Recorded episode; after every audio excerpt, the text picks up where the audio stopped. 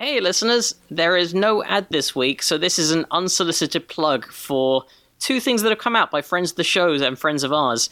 Michelle Balloon has a new album out. I highly recommend you check it out. And also, Sarah Schaefer, who was on the show back in the day in the Bluebell Mansion era, uh, has a book that has just dropped.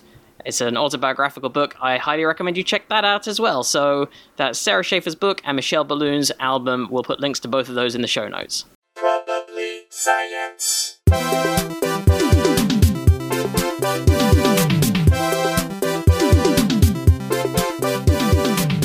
Hello and welcome to Probably Science. My name is Andy Wood. I'm Matt Kirshen. How's it going? It's going well. I like how you referred to the old house as uh, Bluebell Mansion because it, it is a mansion now. So does that mean retroactively I can say I lived in a mansion if it was Yeah, I, I think so. added You- to after the fact? you lived in a multi-million mansion. I'll introduce our guest so she could join this part of the conversation because this is a comedian, writer, director, all Voice round actor? adorable human.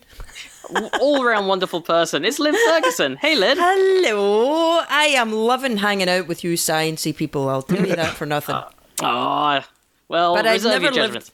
I've never lived in a mansion though, so I feel a little strange. Well, a- Andy lives in a re- retroactive mansion, or lived, lived, in. yeah. He lived in a house that was subsequently flipped, and my it was flipped. Mansionized. Yeah. What flipped like the Playboy mansion? That sort of mansion? I mean, it, they turned it into a was it six thousand square feet after the renovation? I don't know. It, it, it turned into a very fancy place uh, because it was on it was on quite a large plot and just to give you an idea of what the what they did what used to be the house is now the pool house right. wow. Right. and um so that's just like the extra guest house is what used to be the house that So can you move into the pool house then, Andy? Could you just say to them, mean- "Look, this used to be my house. Can I move in?" I uh, I forgot if we've actually talked about that. It turns out I do know indirectly, or I, I know the person who who bought it, uh, who who lives there now, but um, haven't had the nerve to actually go um, knock on the door and be like, "Hey, I'm just curious what this place looks like now." But uh, it's It was- it's funny. It's it's a listener pointed out who it was, and it's a it's a pretty pretty famous person actually. well Who? pretty famous pretty famous in the comedy world yeah, Oh, yeah. right. I mean, uh, yeah, yeah. uh Anyway. I, I know. uh, I, I hate to make it cryptic, but I think it'd be weird if we did actually. yeah because we we spoke enough about where the house is and what the deal is and set posted enough pictures and I don't know, it's kind of also i think definitely nowadays knocking on that door just to have a look around is not okay you're not well, knocking on. oh no! I mean, for door. other reasons. Yeah, yeah. Yeah, you're no longer allowed to just poke around someone's house. It's now, a, I think, it's an act of war if you do that these days. Yeah, that's. I mean, that, that was already a bygone era, but like, imagine in the post-COVID world, anybody ever showing up at your house unannounced. That's uh, terrifying. Yeah. Hey, you know what happened to me yesterday? It has to be the like it's a proper quality upper class can't believe I'm Scottish problem, right? But yesterday, right, long story, I got myself a fountain on Craigslist, and by fountain I mean a big stone thing that sits in my front yard. And I know that's pretentious, but I've got a bit of pretension in me, and I was like, hey, it's second hand and it's a lovely fountain. So it was in my front yard, and I was talking to someone on the phone and looking out onto my lovely fountain, which is very relaxing and zen. And someone, this guy, had come along, come into my front yard, turned off the fountain, and was washing himself in my fountain. yeah. so there you go. Oh, no. Quality problem because I didn't know whether I could go out and complain about it because technically the the phrase "stop washing yourself in my fountain" is so pretentious that you can't possibly have a complaint. You can't call anybody and say someone's doing bad things in my fountain. It's just- That's what happened yesterday to me. It's a surreal world, people. Yeah. You're using my decorative water for a functional purpose. this, this is purely aesthetic. The thing is, I really like the fountain because, like, birds and bees, right? Not even in the song way, but bees come and they have a little drink from the fountain. Birds, they bathe in the fountain. Like today, there was like a baby hawk just sitting, like, chilling its feathers in the fountain. Wow. Uh, yeah, isn't that nice? But then really it's cool. not so nice when it's a human. I don't know what that is. What is that? Where you're like, no humans in my fountain, only bees, birds, and things of that shit. Yep. I want, yeah, I want fauna up, up, up and up and to the uh, weight limit of like seventy-five pounds and less. Right? Yeah, yeah. That was a weird thing. Anyway, sorry for derailing you, but I just No, I no, wanted no. you to know where I'm at mentally and emotionally. No one's. I do not plan on knocking on your door or bathing in your front. Good. fountain. Then we can be friends, Andy. We can be friends.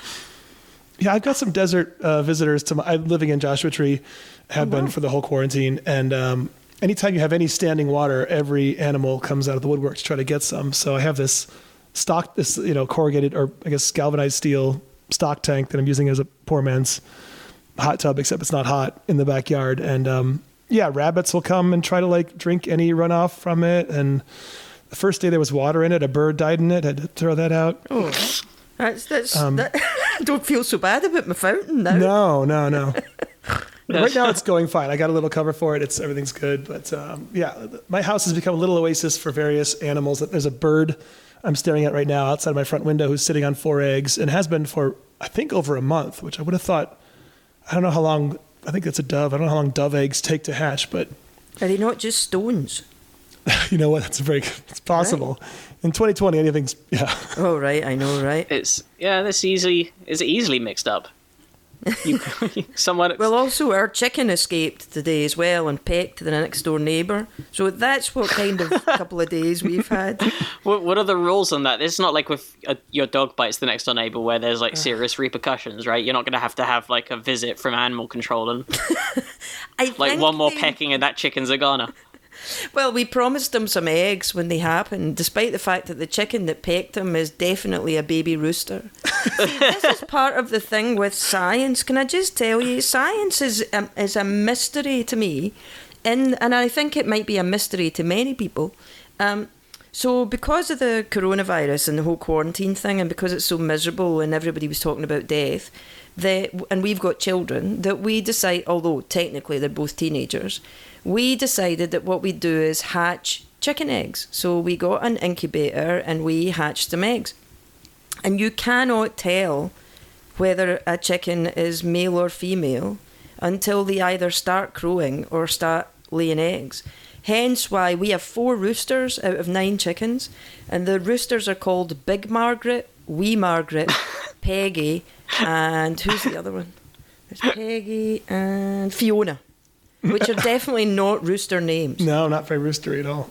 Science is a mystery, guys. so it was me, wee Margaret, who escaped this morning and pecked the neighbour. And was Margaret is a rooster. You said. Yeah, she Yes. is. Wee Margaret and Big Margaret are both roosters. So statistically, I think it's a good idea to not call any young chickens Margaret if you want them to be chickens and not roosters, because both of our Margarets are roosters. So even as they mature, they so it's just the coloring is the same as chicks, but at a certain point the coloring changes, correct or not? Well, there's different ways that you can tell. Like th- there, they talk about you can do a thing called venting, which I uh, was not planning on doing. And yeah, we, we you get an idea of what venting is. It involves looking in internally in day old chicks, which was not for us. Ah, Um, and then there's a thing where people say that they can do it with uh, feathers. If you look at the feathers on the wings, um, if they've got longer feathers, because female chickens tend to get their feathers earlier. So if you look in the wings on day two, you can tell if they've got different layers of feathers. And then I there's think- some chickens that are auto-sexing, auto-sexting, but that seems to be bollocks because Margaret, both Big Margaret and Wee Margaret looked like they were going to not be hens, but mm-hmm. they are. Well, looked like they would be hens, sorry, Oh, right, but right, they are right. roosters. There you go. interesting. I think it's more fun just to see how how it pans out. It is, but you're not allowed to have more than one rooster. And also, we've had to put a. Do you know you can get rooster collars? Did you know that? I did So not you- know that. Yeah, you get rooster collars. So you put a little collar on the rooster so that it can't crow. And it means that you can keep them, but it can't crow as loudly as it would. And we, we put on, because Big Margaret is an avid crower. Big Margaret would crow all the time, 24 hours a day, if possible. Um, so we put a collar on Big Margaret the other day, and she still crows. But um, you can't have more than one rooster within LA County. Um, Oh, is that because of the we- reproduction? Like they could, you could end up running wild with the number of roosters. Well, it depends. You know, like roosters can be very aggressive and they Ah, okay. uh, attack different things, and also apparently they can be a bit too needy with the chickens, right?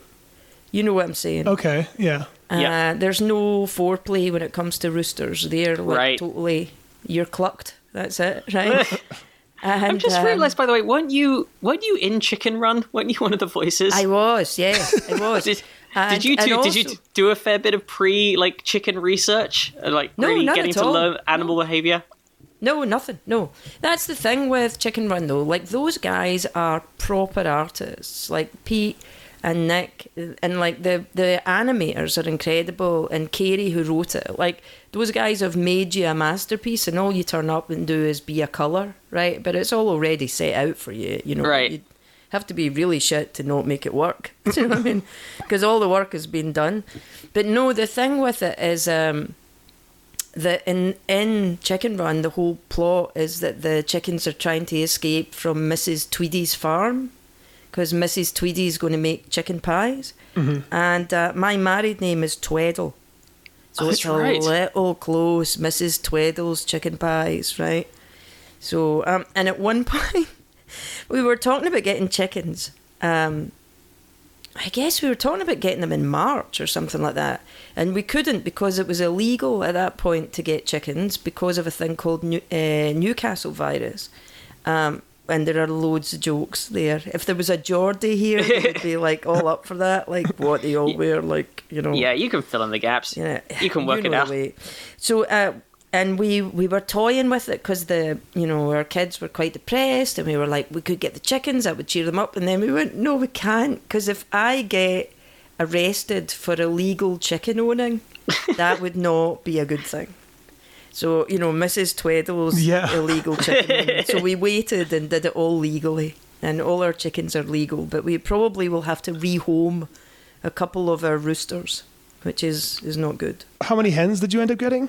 Five. So Five hens, five four hens, roosters? four roosters. That's a and, lot. and I'm still hopeful. I'm hoping that Peggy is just, you know, kind of over enthusiastic. But I have a feeling that Peggy is, in fact, a rooster.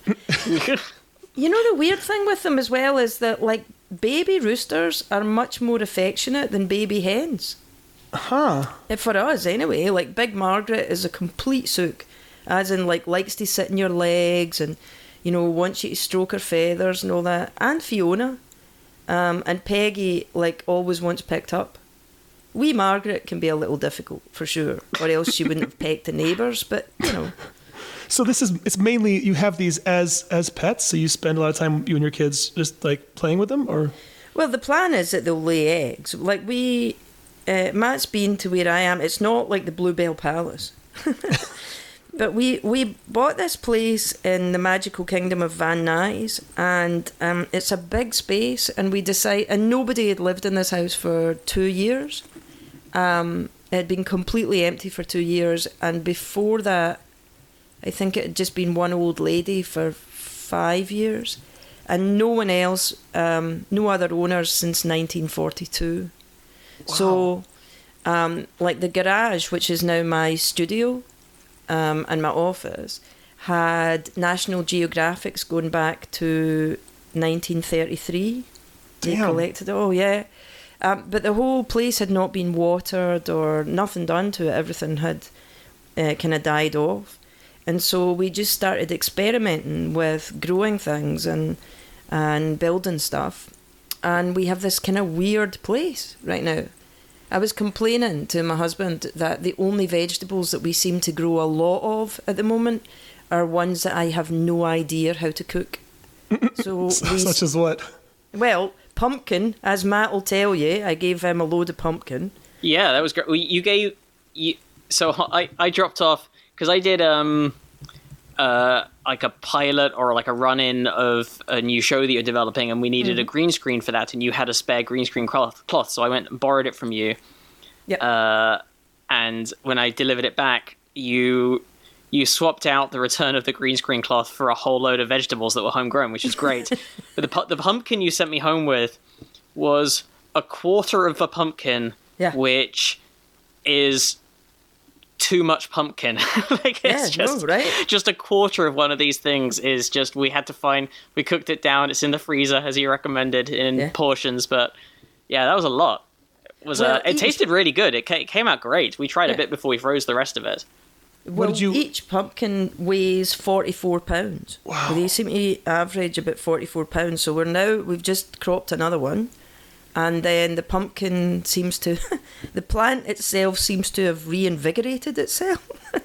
and so now it started flowering and it's it sprouted another two pumpkins. We're like, man, I don't know what we're going to do with pumpkins. I don't know, but you're setting yourself up nicely for a bit of a Halloween stash. Well, maybe, except who's going to go out Yeah. Halloween this year, right? Well, people want it on their doorsteps, though. People will still want to have like a pumpkin that they can leave outside and Do you know, on I fr- do not know that I will want a pumpkin on my doorstep after watching a man bathe in my shower. Not in my shower, in my fountain yesterday, right?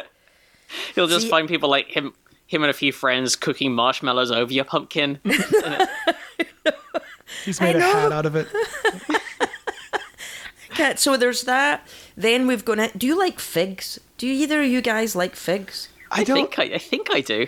I'm not Yeah? sure if they're not in Newton form. If I really uh, want to eat a fig, I think I've had some fresh figs that have been really good. I mean Well- they're they're made of wasps. What's not to like? They're not made of wasps. Oh that's right. That's a thing, isn't it? I mean, they're, tell they're me kind of they're kind of made of wasps a little bit. No. But I mean, we're all we're all made of everything. You know, all of our all the all the cells in my all the atoms in my body were probably part of other animals at some point. So whatever.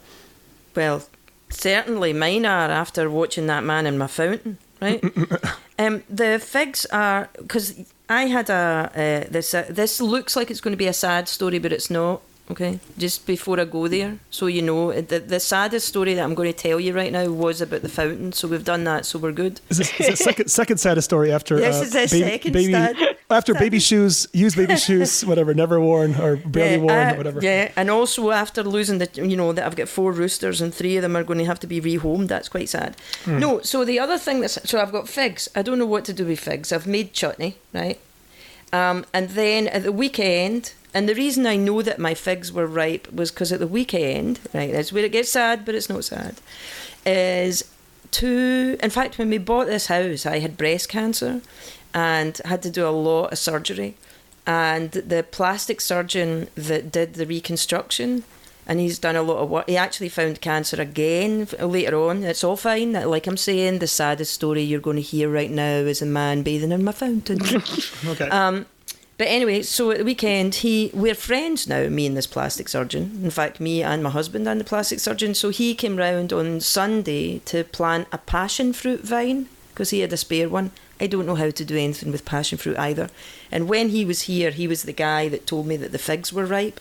So now I've got passion fruit coming. I don't know what to do with passion fruit. I've got figs. I've got giant pumpkins. Um, and I think Matt, Matt can agree with me. None of these things are particularly British. Certainly not Scottish. No, you had some runner beans. Those are, although they were a different kind of bean to the ones we have in England, but that's still a, that's a British thing for a garden. Well, no, they're Chinese runner beans, those runner beans. Okay. Right. And then yesterday I discovered I had African eggplant, as in they're yellow in globes, and you use them in uh, Thai cooking. So literally, I have a garden full of stuff that I have no idea how to cook with. But that's So great, though. Do you think? I think so. Is it? You know, it gives you something to work out, work on throughout lockdown and Would you like with. some African eggplant? That could be arranged. Right now, the uh, our fridge is far too full because we also just did a big shopping pickup. But yeah, I'm gonna hit you up for more. The so far, it's been a very high hit rate with your free vegetables, and I very much appreciate it. Oh well, good. That's good to know. So I- there you go. That's all my stories. You know, I also happen to have uh, a bit of a green thumb, um, but that I mean, not at all. Actually, everything I've planted intentionally has died. But somehow, my front yard here in the middle of the desert, there is a thriving vine of what I just found out are called coyote melons. Have you guys heard of coyote melons? I have not. what Are they melons that attack like other smaller melons? I, I, I imagine coyotes eat them like candy. They're the size of softballs. I have one sitting right in front of me as you were talking about, and it's it's, it's pumpkin adjacent. It's a squash. Um, its real name or its scientific name is Cucurbita palmata, and this one that I picked up is fell off the vine and dried up, and so now it can be used as a shaker. Oh wow. I don't Ah, know if you can hear that, but so you're um, growing your own musical instruments now. That's what yeah, I'm thinking. or yeah. I, they're also great juggling balls. It's just crazy because there are dozens of them on this vine, and again, no watering. Everything else here dies, but these melons and, and the, the ones that are that aren't dried up are dense, like they're their size and and about the weight of softballs. It's uh, pretty amazing they're able to get enough nutrients out of the ground to even make it to that size. Nature's crazy. Hey, you know what else we're growing? Loofahs. Loofahs. Yeah, you know the sponges you wash yourself. Oh, how Yeah. do you? They're basically uh, they're like a form of squash, and so you grow them and then you dry them, and then that's what you. I always thought loofahs were things that you go under the sea. I don't know why I thought that, but that's not that. I think I did as well because I was just thinking sea sponges. Yeah. No, they're not. They're not. They're um they're a vegetable. They're sort of like zucchini, like a big zucchini. Um, and you dry them out. Again, you can cook with them. I'll probably make a you know bash at trying to cook with them because there'll be yet another vegetable I don't know how to cook with. But uh, yeah, we're growing them too. That- Interesting. I never knew those were. Yeah. Well, should we? Let's get into some stories because while we're Sure. talking about sort of unexpected living things, this was sent in by a couple of people. I know it was sent in by uh, Dina uh, Winston on Twitter, um, and I think someone emailed as well. If you want to check who that was, just so we can credit them. But um, a discovery of a colony of Antarctic penguins from poop stains visible from space. Whoa. I'll uh, Lynn, I'll, I'll put that in the show notes there as well, so you can see it on the website. You can click on it if you want to. But um, That's fantastic. isn't it? Well, I can totally understand it with the chickens, right? Yeah. Because I've got only nine chickens, and I'm telling you, those mothers can poop. I mean, Oh, yeah. poop. Yeah. So uh, a tribe of penguins, and also it's white around there, right? So you know it's easier to see. I would have thought. yeah. Uh, but you know, then snow gets blown around and new snow lands, and it sort of covers stuff up. But yeah, apparently they might be good at hiding from humans, these penguins, but they can't hide their poop from the giant satellites circling our planet. Yeah, I guess penguins did not didn't evolve to be aware of things like would have thought of. I'm guessing. You know, in the penguin uh, thoughts, it's not like guys look out. Yeah. There isn't like an Arthur C. Clarke penguin positing the Yeah, wondering if there's aliens. right. I Um, wonder what a penguin would think an alien looked like. Do you know what I mean? Like, because whenever we talk about what aliens look like, they always look kind of strangely like humans. Right. But, like, you know, so that you can have an a- alien costume, right? There's always something humanish about it, like a wee skinny body and a big head. Kind of like a malnourished person from the mm-hmm. wrong side of Glasgow. Do you know what I mean? That's the sort of alien thing. But I wonder what a penguin would think an alien would look like. Do you think they'd think it was looking penguin shaped? I bet don't- pe- penguipomorphic. I bet. Yeah.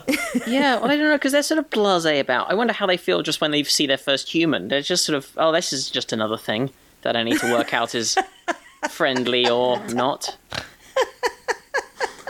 I can't I can't see a penguin and take it seriously scientifically ever since Robert Buscemi's joke about wondering what's inside of a penguin. He's like, I bet if you cut it open, it's just more penguin, like, like a big pencil eraser. I feel like it's a solid penguin all the way through. Yeah. That's funny. It's so true, though, right?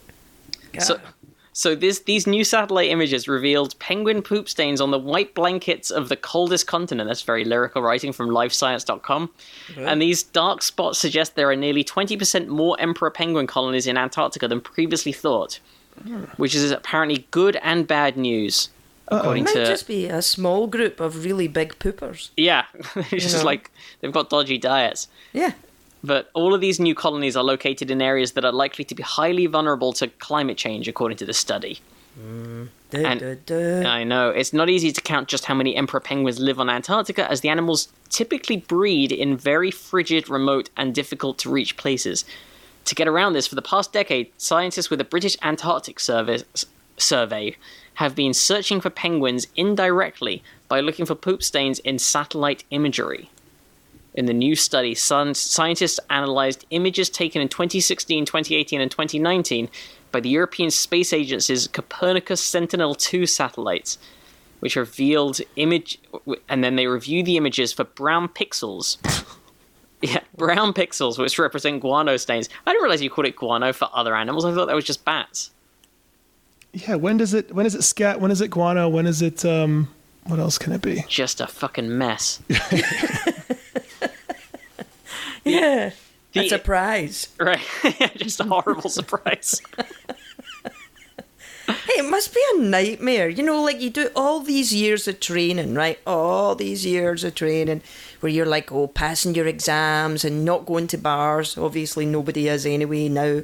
You know, not hanging out at home, reading all your books, looking all your things, remembering everything so that one day you'll get to work on maybe satellite imaging.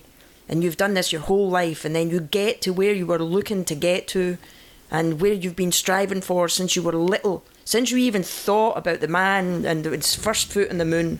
And the first job that you get to is to try and find penguin poop. At the end of all of that, right?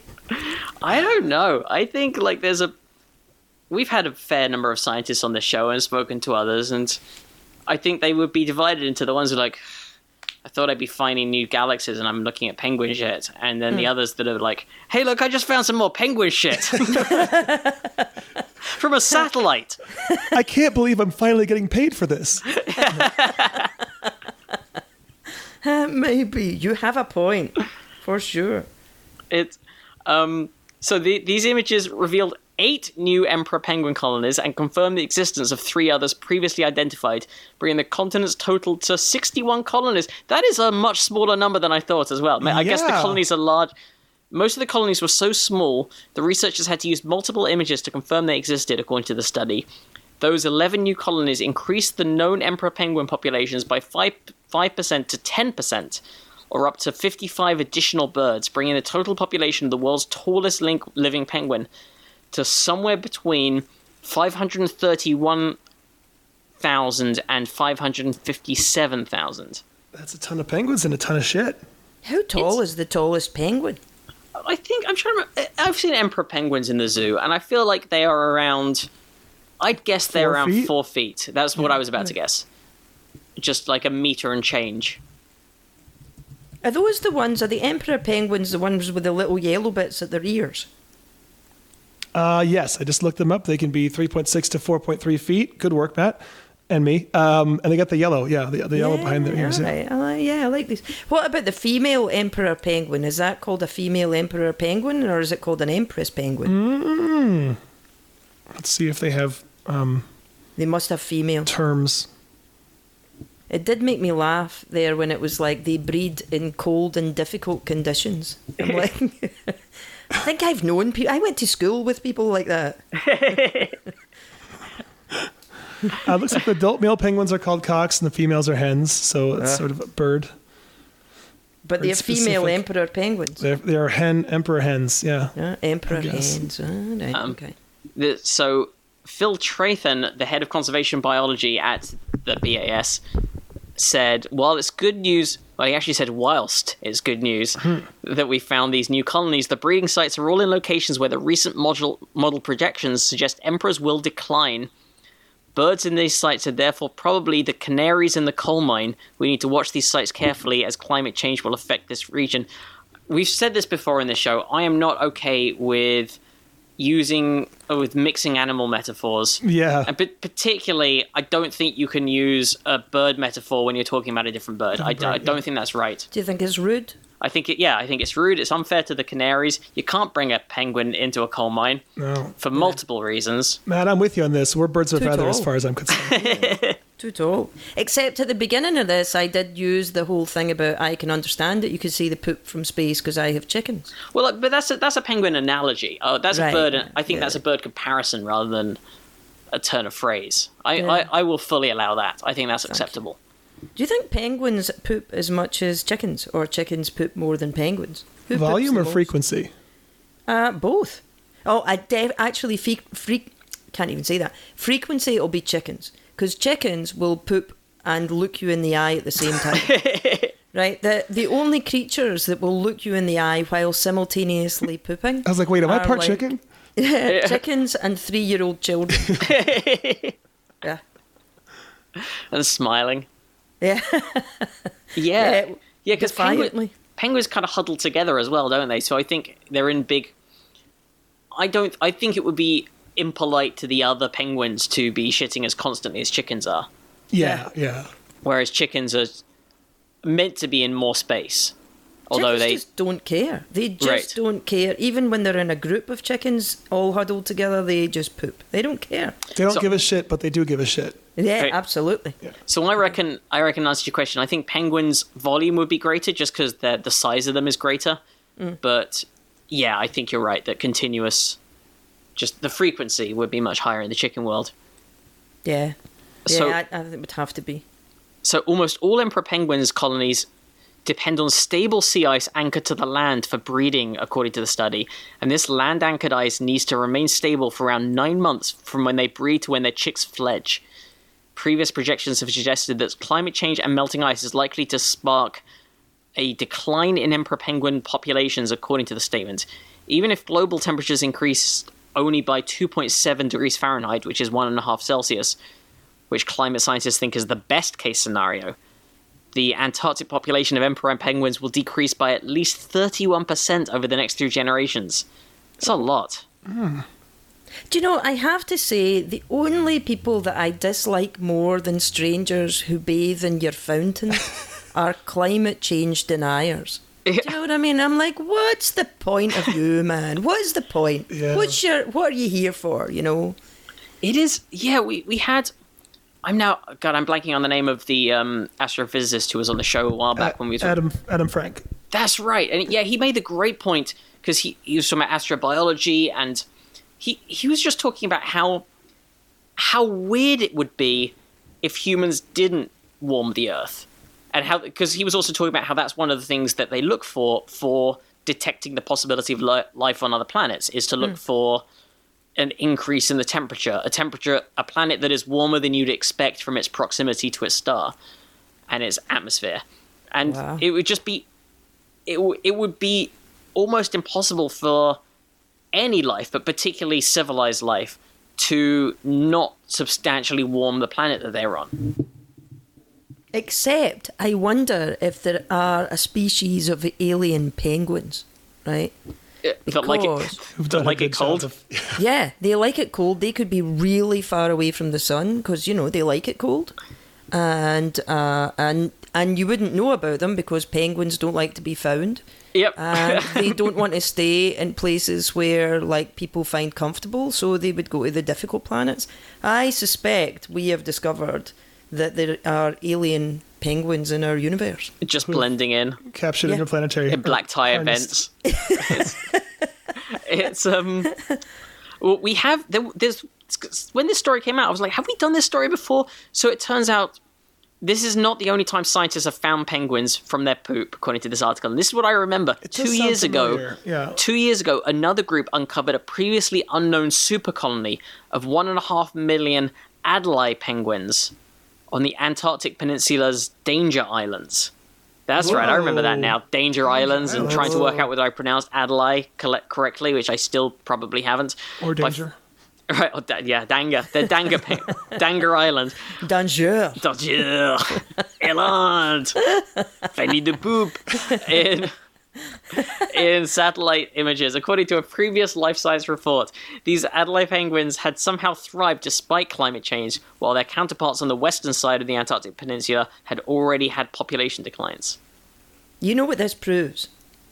It proves that aliens are penguins. Penguin. The next aliens we find are going to be pe- uh, penguins because they thrive in places that we don't even dare look Yep. there.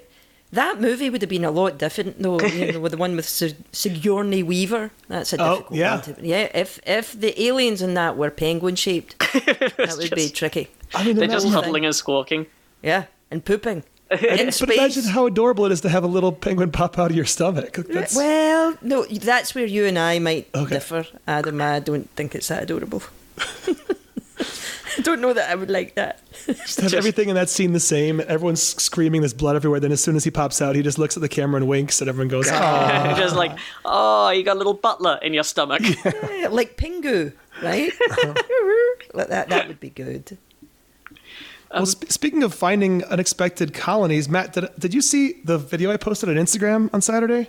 I did not. I, I barely, I very rarely look at Instagram. This was very exciting. I was hiking with a friend in Joshua Tree National Park, and I saw in the distance what it's like. What that must be just a weird rock formation that I'm thinking looks like some mountain goat sized animal. And we started walking closer. I was like, oh no, wait, that's definitely some kind of large mammal. Wait, that's two of them.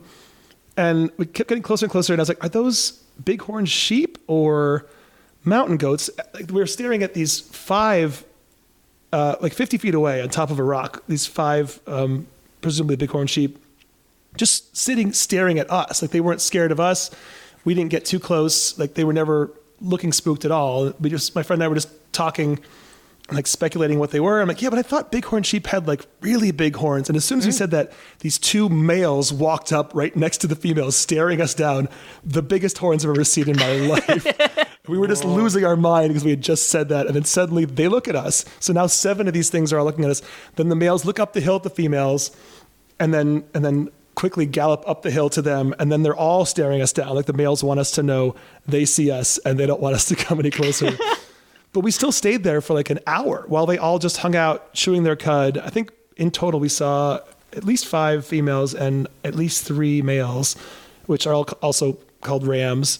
Um, and it was just stunning. And then when I got home, I looked it up to see if this was really uncommon because I posted a video and then people who someone just posted he's been coming to Joshua Tree for 32 years and he's never seen them. So I was like, how rare is this? And it turns out there are only three colonies in the entire or herds in the entire park. And the park itself, the park's is the size of uh, of Rhode Island, so it's a giant park. Wow. Um, so there's one herd that's like 20 miles east of where I was. It has 120 animals. One that I think is pretty far west with about 100 animals. And the one I'm pretty sure we saw is the smallest in the park, only has 30 animals. It's found in the Wonderland of Rocks, which is about five miles from where we were. So if you're going in the park, I recommend hiking off, get off some trails and go towards the Wonderland of Rocks, and you might see these things. Oh. and that's what they always say is hiking advice, isn't it? Like, leave the trails. But I mean, in Joshua Tree, there's nothing to really, you don't have to like battle your way through any vegetation. You know, it's just the desert floor or some rocks. So, I like the idea of the Wonderland of Rocks, eh? Doesn't that sound magical? I mean, it is. Have you been like to the park. Lynn? It's magical. No. It really, you haven't? No. It's I'd like otherworldly. It's, I mean, the trees are amazing, but it's really the rock formations that make it stunning. And now the bighorn sheep. But, um, and I Are guess there any penguins though? I Did you wish there were any penguins. No, you don't. You don't. the sheep would. They'd fight the sheep. Then it wouldn't be a peaceful place to be. and would. also, they'd probably poop all over the Wonderland of Rocks, and it wouldn't be such a Wonderland then with I'm penguin sure. poop all over it from space. We actually did see some fighting. I looked so according to this article on the Joshua Tree National Park Service website, um, we're in the middle of rutting, rutting season, so it's it's mating season. We saw a male walk up behind a female and start to like cock his head back, and his ears twirled around, and he started to bleat a little bit. And we thought we were going to see something crazy. Um, but yeah, I guess the males fight for females. Uh, so we saw a couple of the males butting horns. Um, and this is yeah August and September is the peak time for that to happen, and then the rest of the year, I guess the males hang off, hang out on their own in, in bachelor bands. but uh, this time of year, they get together with the ladies. See, this is how you and I are different because you get to see, you get to be around the magical Wonderland of Rocks and see your bighorn sheep. And I am in the magical kingdom of Van Nag. and last night, when I was out walking my small mixed terrier dog, we had to make a quick detour because there were two raccoons giving it large. Um, That's majestic. it was majestic. And also because they're raccoons, they look at you while they're doing it. Do you know what I mean? raccoons are so like grubby. They could be fucking one another and they're still looking at you going, What? Yeah. They're like raccoons look like they're the kind of animals that should always be chewing gum. Like, what? totally surly. I, It's to you. I was I was gonna do a physics story, but I I know while we were still in the animal kingdom, I just saw this this story that was emailed to us by uh, listener Jennifer, and it just seems too appropriate not to do. Uh, I just put it in the notes there. Painting eyes on the butts of cra- cattle is surprisingly effective at scaring off Yes. predators. I love that. If you look at a picture, Oh, those are great eyes. I wasn't expecting that much detail. That's uh, yeah, That's story- fantastic. I bet the cattle will love it as well. um, You got to give him a smoky eye. You really got to put some work into it. exactly. like Instagram, YouTube tutorials Yeah. On how to do it. That's fantastic. Isn't it great? This story on the IFL Science, we've still not worked out what that stands for, website. But researchers have, yeah, come up with a novel way to protect the lives of livestock, lions, and people's livelihoods in Botswana by painting eyes on the butts of cattle. Painting, all right, peepers. This is. Have you seen that? There's a Twitter account. I think it's second mentions, and it's it's really it's quite UK centric because the British papers and tabloids in particular are really keen on this. We, we've talked about it before on the podcast, but I didn't realize there was a Twitter account that's collated it. The UK newspapers' habit of coming up with the most tortured synonyms Right. for anyone or for anything. So it's it's a good writing exercise or t- thing to not use the same word a lot. So I get you're supposed to change it up, but uh, Yeah, like like if they were doing an article on Lynn, it would the first mention would be sort of comedian Lynn Ferguson, and then the second time it would be like the Caledonian funny woman. Oh, oh, I know what you're saying. laugh cause laugh causer Ferguson then yeah, No, they'd never say that about me. They would never say. Hey, I'm sorry, I got distracted because you said about painting the eyes on cows. I was like, I'm going to look at this. Is amazing. It's amazing that what they do because the eyes, where they're positioned, right, and then the tail, they look like kind of weird elephants. yeah, they, they do. really do. Well, I can see why it, it's off-putting if you're a predator.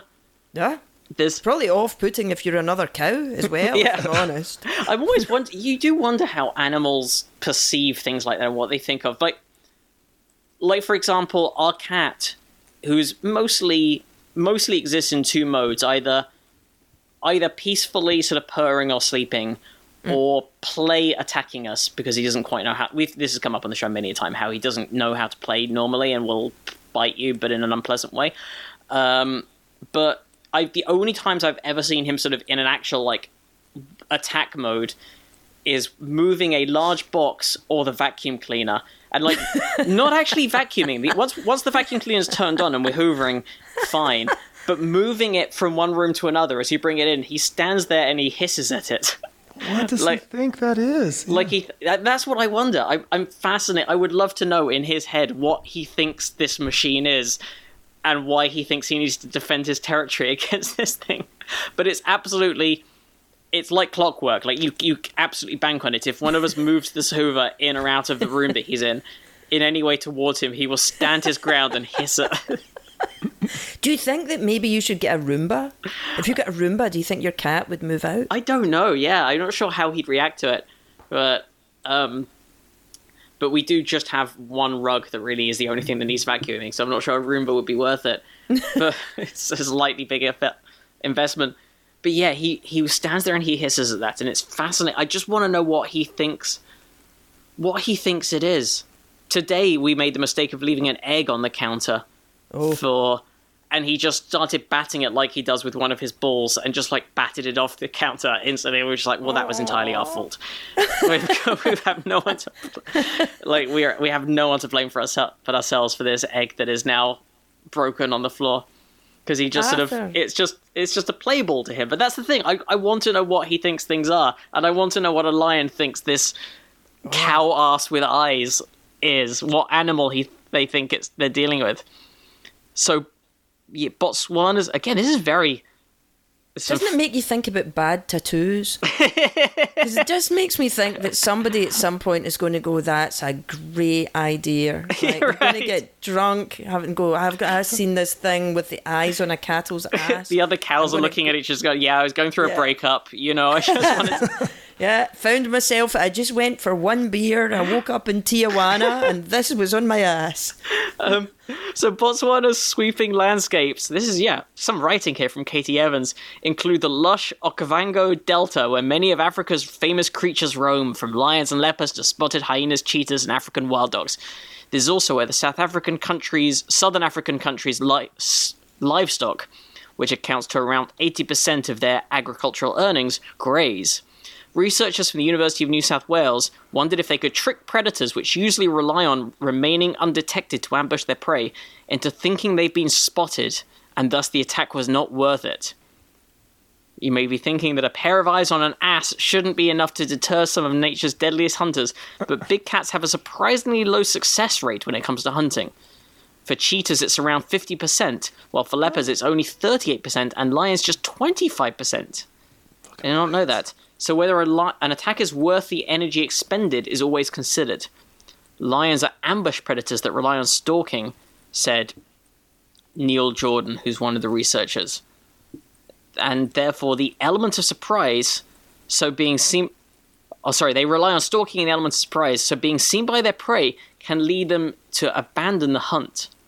We tested whether they could we could hack into this response to reduce livestock losses, potentially protecting lions and livelihoods at the same time.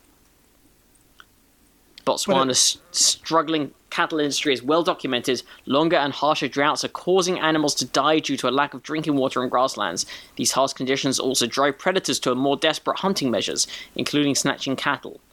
According to a census last year by Botswana stati- Statistics, the country's cattle population dropped from t- 2.5 million in 2011 to 1.7 million in 2015. That's a substantial drop, Yeah. It's nearly as bad as the penguins. right? Except you, they're easier to spot. You don't need a satellite to find. Yeah, you don't need a satellite to see a cattle poop.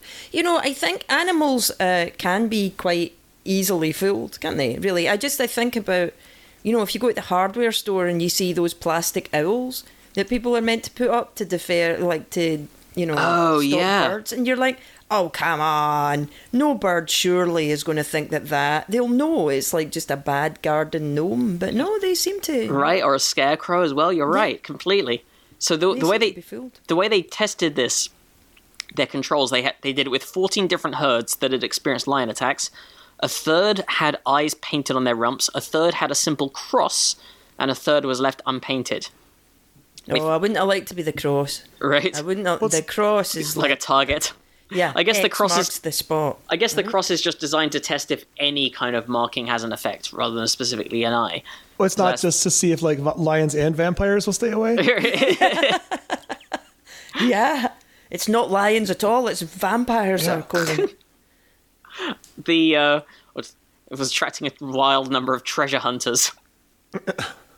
so they found they found that those with extra eyes were found to be much more likely to survive. In fact, no four-eyed cows were lost at all during the four-year study. Surprisingly, they also found that painted crosses seemed to attack did act as a deterrent, with just four of the cows with crosses killed, compared to 15 of the unpainted cows.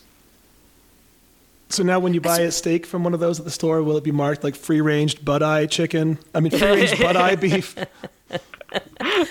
So, it I guess eye spots, a form of mimicry where patterns look at eyes, have evolved in many species, from butterflies to birds, to act as anti-predator signals. But eye mimicry to deter predate, predate predation is the correct word there have has never occurred in mammals before. But this research appears to show that it does work. The researchers suspect this may mean mammals have an inherent response to eyes that could be used in the continued quest to prevent human-wildlife conflict. Well, you know that really though from dogs and cats. Like dogs don't really like when you look at them for too long. They get all nervous, Yeah. and uh, and cats don't like it either. They well, if and if your cat is staring you in the eye, then you know that there's trouble. That's right, and cats like half closing their eyes is a for- that's their version of smiling and showing Yeah. you're meant to do that back Oh, at them really? because that's yeah because because half shutting your eyes basically shows that you are. I I guess it's like the equivalent of like a human open palm action. It's like I am I am posing no threat right now, and I'm comfortable enough in your presence to stand down my defenses and half shut my eyes. Hmm. hmm. So They're yeah, funny. interesting. My dog has a thing about the chickens. It's very interesting that he wants to be included as part of the chicken. Like chickens stay together, right? They are very into flock. And if you move one of the chickens, like so today when wee Margaret ended up in the neighbours, all the other chickens were a little bothered about it because they didn't know where wee Margaret was. And and Arthur, our dog, uh, really wants to be part of the chicken thing. And so if I'm feeding the chickens, I always have to feed Arthur at the same time at the other side of the fence because he wants to be part of this group of creatures. Aw. It's, it's very interesting, I know. I mean, that's kind of adorable. It's sort of adorable, apart from Fiona is quite aggressive. And so the other night, Fiona and I had a, a little bit of a get to because she um, flapped her, she ruffled her feathers at Arthur and frightened him. And so, uh, yeah, I don't know what it is. But we should probably never have called her Fiona. You know, maybe that's why she's aggressive. He's aggressive. That'll be why. I don't know. So um, I want to do this story because this is something. This was tweeted at us by listener. Um, I'm gonna guess from the Twitter handle Timothy Redman or Timothy something, but his Twitter name is a flock of Smeagol's. Solid pun there. Solid pun. But this is something. Okay, it, it's about this possible scientific effect that is disputed, and I'm amazed that it had is still disputed. It still hasn't been, or it looks like it now has been proven or has been shown. But this is the effect that hot water freezes faster than cold water. No. I thought that had been debunked for some reason. That, well, so did I. Well, because so here's the thing. I remember at school there was in our school classroom. You know, you've in the science classroom. There's normally those posters that I don't know where teachers get them from, but there seems to be a various suppliers that just provide posters of things, science things to science classrooms.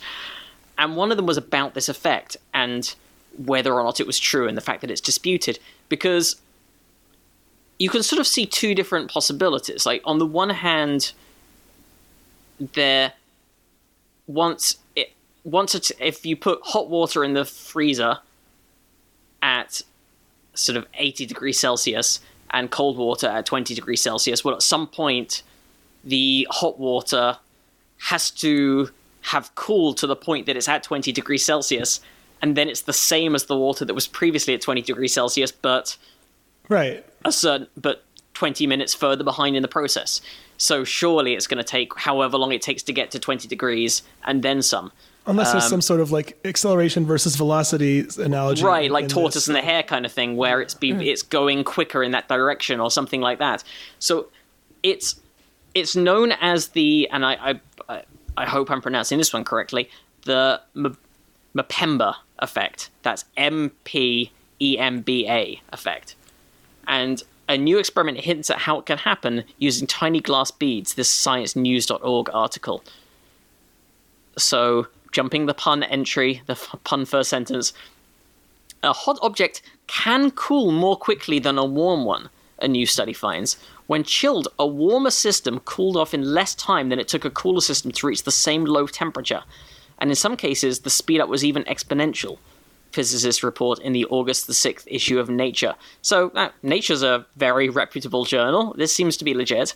So, the experiment was inspired by reports of the Mpemba effect, the counterintuitive observation that hot water sometimes freezes faster than cold. So, again, like the the, the tricky thing is making sure it's a closed environment as well, because evaporation, which happens more in a hot system, could be occurring and cooling it down. So, I'm just horrified about the idea of putting hot water in a freezer. like literally, I have been cooking so many vegetables, and most of the time I've been like, because I'm dealing with all the vegetables that I don't know how to cook. right? yeah.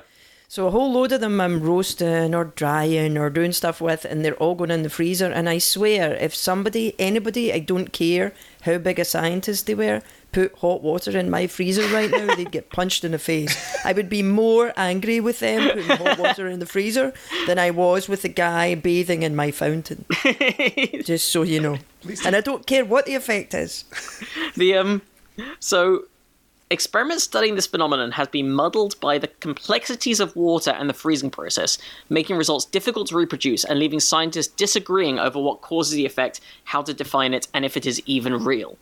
Isn't that crazy? Something that sounds so simple would have. That, yeah, that blows my mind. I can understand how school experiments would have inconsistencies, but you'd think that they would have designed it. It, it, it, it feels like, given how relatively simple it is to test, it's it's baffling that it hasn't. But I- I guess it's controlling for every possible factor and making sure it's a closed system and everything.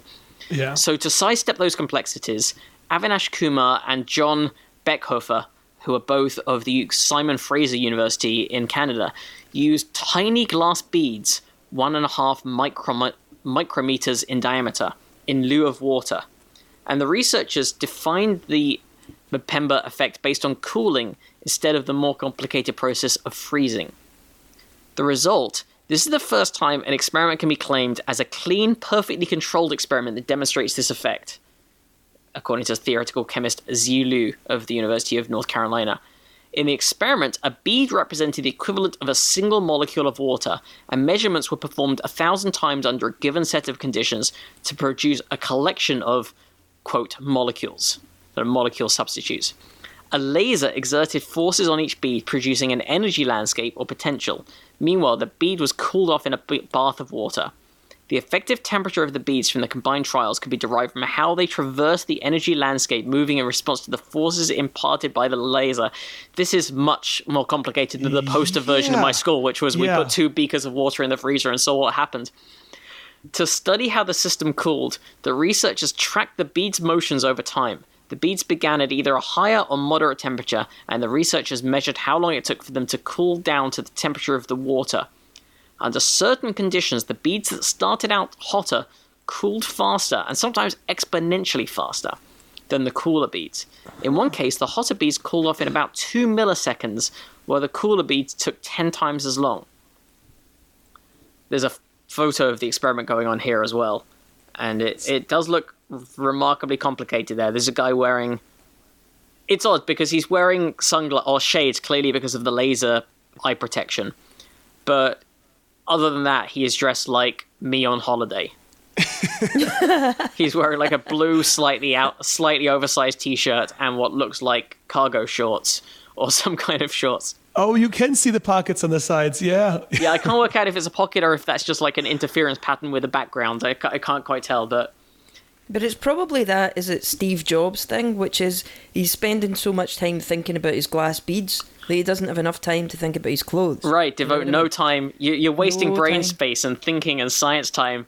You're possibly costing yourself a Nobel Prize if you mess around with multiple wardrobe options. Just stick with what you know. Yeah, you know, because I'm quite an old person, and I like to think. Oh, thanks for arguing. Oh, come on. Yeah. No, no, it's fine. No, it's fine. No, no, it's fine. And too late. Anyway, I'm quite an old person, and I like to think that I've met most types of people in my life, you know. And I am listening to you talking there about this guy who's done the thing with the glass beads and the blah, blah, blah. And I'm like, I don't think I've ever met anybody who has, you know, dedicated so much time and, you know, gathered together glass beads in order to work out whether hot water cools faster than warm water in a freezer. I mean, I, I am not saying that it's not an admirable thing to do and there will be a great application to it, but I just, I sort of sat here and I went through a little coronavirus bereft thing where I was like, well, you know, I'm not meeting many people now and I probably in my life may never meet someone who collects glass balls to work out Oh, whether I, hot water. I can't promise you this specifically lasers and glass beads, but I can absolutely introduce you to a, a fairly large number of people, thanks to doing this show for some years now, who have dedicated their lives to some quite niche pursuits. Yeah. Oh, could we have a party then? Well, like a socially distanced party? Because we- I like the sound of that. We can we can Do you know what I mean? You've got that. to admire somebody who does that, like who has that focus. I know it's a little out there, but in a lot of ways, it's not a little out there because it's that thing of going, no, I've seen this poster Oh, yeah. in my school wall, and I am We're going to find it. Well, it is a, it is a all. fascinating thing, and it, I think I can see the appeal of trying to get to the bottom of this because, firstly, it's this sort of it's something that, like you say, Andy, it's so simple. You're amazed it hasn't been sort of it hasn't got we haven't got on top of it yet. And also just a, a phenomenon which is confusing and complicated, but is incredibly simple to state. Yeah. It's a very there's nothing there's nothing complicated about the concept, but the underlying concept is very complicated. It seems like the act, the idea hot water freezes quicker than cold, but maybe it doesn't. But who knows? Is you know a, a child can understand this, and in fact, a child did understand it in my specific case. Right. Yeah, how many things can be stated in uh, elementary school science fair terms, but turn out to be incredibly complex Yeah. to analyze? Well, it's sort of like the appeal that the maths equivalent of that is Fermat's last theorem, which But even that, that's like uh, high school level math to understand. The no, I'd say like middle school level to understand the concept because it's basically one level up from Pythagoras' theorem, and just you can understand that if you once you understand that, if you know what squaring and cubing is, you can understand. Right, right. But to have something that even high school level can a high school student can understand the question, but it took several centuries of the best mathematical minds and eventually someone using just the most up to date 20, 20th century mathematics to solve it. Like again, it's something. I, I think that sits in that beau- like real sweet spot for scientists and mathematicians of something where it seems simple, but it just opens up this world of complexity. I guess you could also argue that there are a lot of questions that are easy to state that are super complicated, like what is the meaning of life? But yeah, but Yeah. yes, that's. A, or I was just picturing for some reason someone seriously asking, like, will we ever figure out why you keep hitting yourself as he's like holding someone down and making them hit themselves with their own hand? Why are you hitting yourself? Posed in elementary school, never answered. So it says it might it might seem sensible to assume that a lower starting temperature would provide an insurmountable head start. In a straightforward race down the thermometer, the hot object would first have to reach the original temperature of the warm object, suggesting that a higher temperature could only add to the cooling time. But in certain cases, that simple logic is wrong. Specifically for systems that are not in a state of thermal equilibrium, in which all parts have reached an even temperature. So here we go. For such a system, its behavior is no longer characterized just by temperature so according to Bechhoefer. Hmm. The material's behavior is too complicated for a single number to describe it. As the beads cooled, they weren't in thermal equilibrium, meaning their locations in the potential energy landscape weren't distributed in a manner that would allow a single temperature to describe them. For such systems, rather than a direct path from hot to cold, there can be multiple paths from chilly to chilliness, allowing for potential shortcuts. For the beads, depending on depending on the shape of the landscape, starting at a high temperature meant they could more easily rearrange themselves into a configuration that matched a lower temperature. Here we go. I like this analogy that makes it make a lot more sense. Uh, it's like how a hiker might arrive at a- a destination more quickly by starting further away if that starting point allows the hiker to avoid an arduous climb over a mountain. Okay. So so basically, because uh, so this sort of beaker of water in the original experiment, even though your thermometer goes, okay, this is eighty degrees, this is forty, this is sixty degrees, this is forty degrees, whatever, but it, it's not the heat distribution, the energy distribution is not a uniform thing, and so potentially the hotter water the arrangement of the the energy in that might allow it to take a quicker route to cooling that doesn't involve going through the exact same state as the beaker that's at 60 degrees is. So it's not going through an identical point. It's it's essentially taking a different path to, to cooling down. It's not having to pass the longhorn sheep. Right, exactly. Right, Because it's starting from further away, and rather than Andy and his friend who were surprised by the sheep, the one that's further away can kind of go like, "Oh, there's there's some animals there. We should take the path that goes around them," rather than you've got the perspective. Speaking It's- of which, I just sent you the video if you want to see the uh, I just the bighorn. oh, I- I'll bounce that onto Lynn as well. We'll, we'll put it a link to it on the show notes. Um, I can do this while we talk.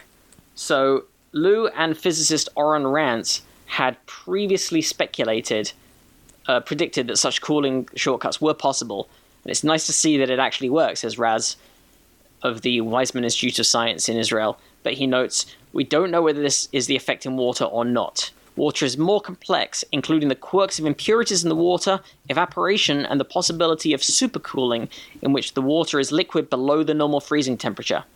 But the simplicity of the study is part of its beauty, says theoretical physicist Marja V- of the University of Virginia.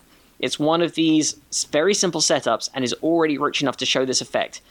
That suggests that the Mabepa effect could go beyond glass beads or water.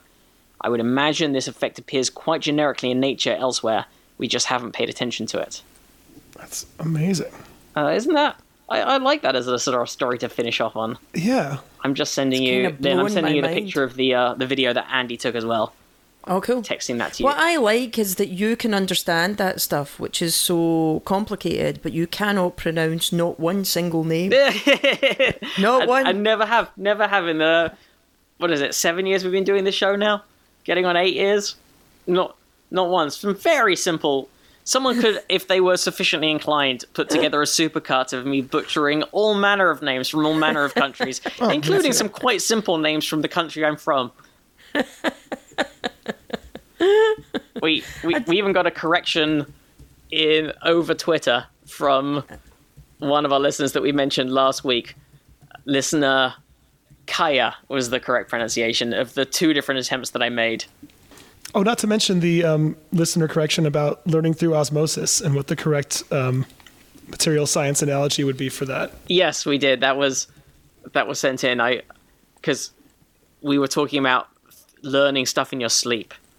Which we know is bullshit. It was a joke, but yeah. Yes, and I also I am okay with. Hang on, where is the email? It's Emily Cooper wrote in to say it'd be more correct to label that form of learning passive diffusion, which is the movement of molecules or information in this case based solely on a concentration gradient with no assistance or energy being used.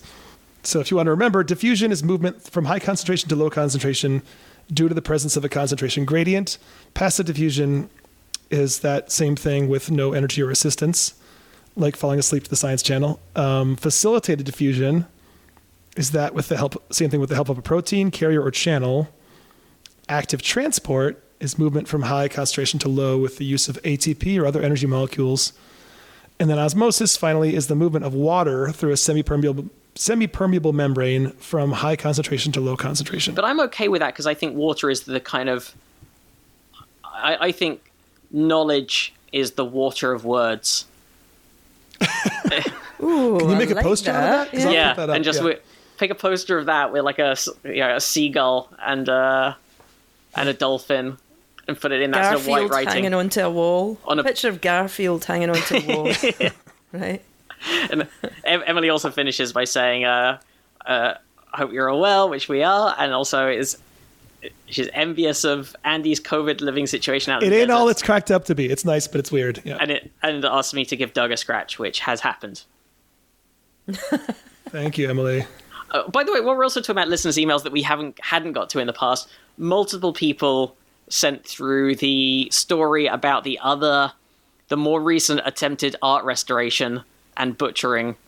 And Oh, I just we it didn't get a chance to come up on the show, but I want you to know that I saw it. I very much enjoyed it, but it's still nothing will come close to the original, both in terms of level of butchery and just the sheer joy of the story, because the sheer naivety and beauty of the.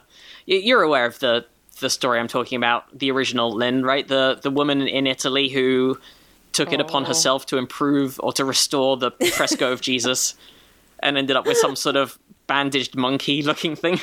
Oh my god, I love that though. It does give me faith in humankind. Oh, it's such a beautiful story. And the, the, the loveliest kicker to that story is the fact that that church and that town were both going through a period of economic decline that hmm. was partly reversed by, I don't know what you call it, irony tourism.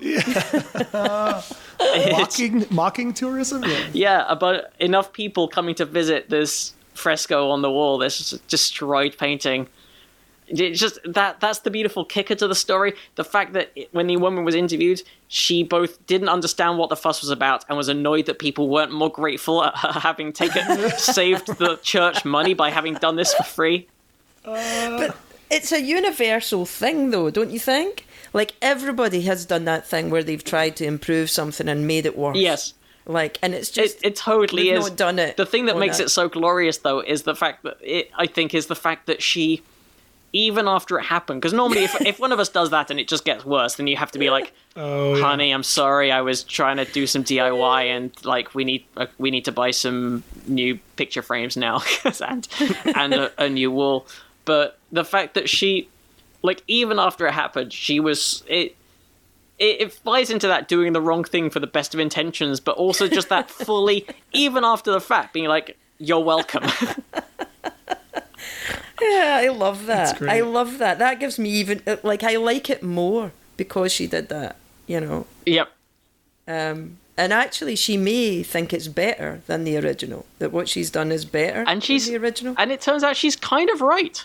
because it even art critics were saying this was not a particularly prized Right. It wasn't even that old. It was like 150 years old or something. yeah it wasn't that old it wasn't that prized this wasn't like it wasn't like she sort of painted over some classic uh you know, Modigliani or something. yeah like exactly it's not it, she hasn't destroyed some masterpiece she's just it, it was a fine painting in a in a in a little church and she she's restored it to something that is i'd say she has created a masterpiece and i will i will defend her to my dying day Didn't the Romans do that though as well? Wasn't there a lot of the Romans did that, or it was like it happened where um, people would just build something over something else, going, "No, I've got another better version." There's a church in Rome actually that is three churches, maybe even four, all in one site.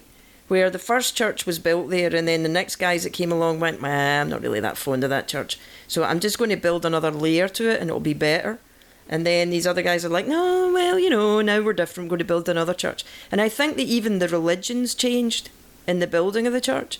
But um, so it all has different styles. And it's like, what makes it interesting is that as people came along, they were like, well, don't really like that one. I'm going to like build something else. I can't remember what it's called, but there are a lot of things to see in Rome.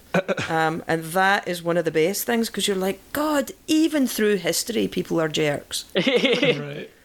I think Angkor, Angkor Wat might be the same thing with it changed hands between Buddhist and Hindu leaders for a while. So I think it got changed with each of those incarnations a bit. We have to wrap up in a second but Lynn, are you okay sticking around for another few minutes just to do a, a patreon bonus story for our patreon Sure. patrons Sure, sure. Well, but in the meantime, for the regular episode, Lynn, where can our listeners find out more about you and everything you're doing, including your new show? Well, the new show I have to be secret about right now because we're still doing. Copy Um, that. But it should, yeah, but it should be on Comedy Bureau soon. But I can't really talk about it. Um, I am all about youtellyours.com. That's where it's all about story. Or you can find me on the Twitter, which is I am Lynn Fergie. Um, but You Tell Yours is a good place because that's all about story. And Lynn Fergie, if you just want to chat to me about penguins or the chickens. yeah, you you do some amazing work, both as a storyteller yourself, but particularly with other storytellers and and even with you. just members of the public, sort of getting their stories out of them and using that to help them.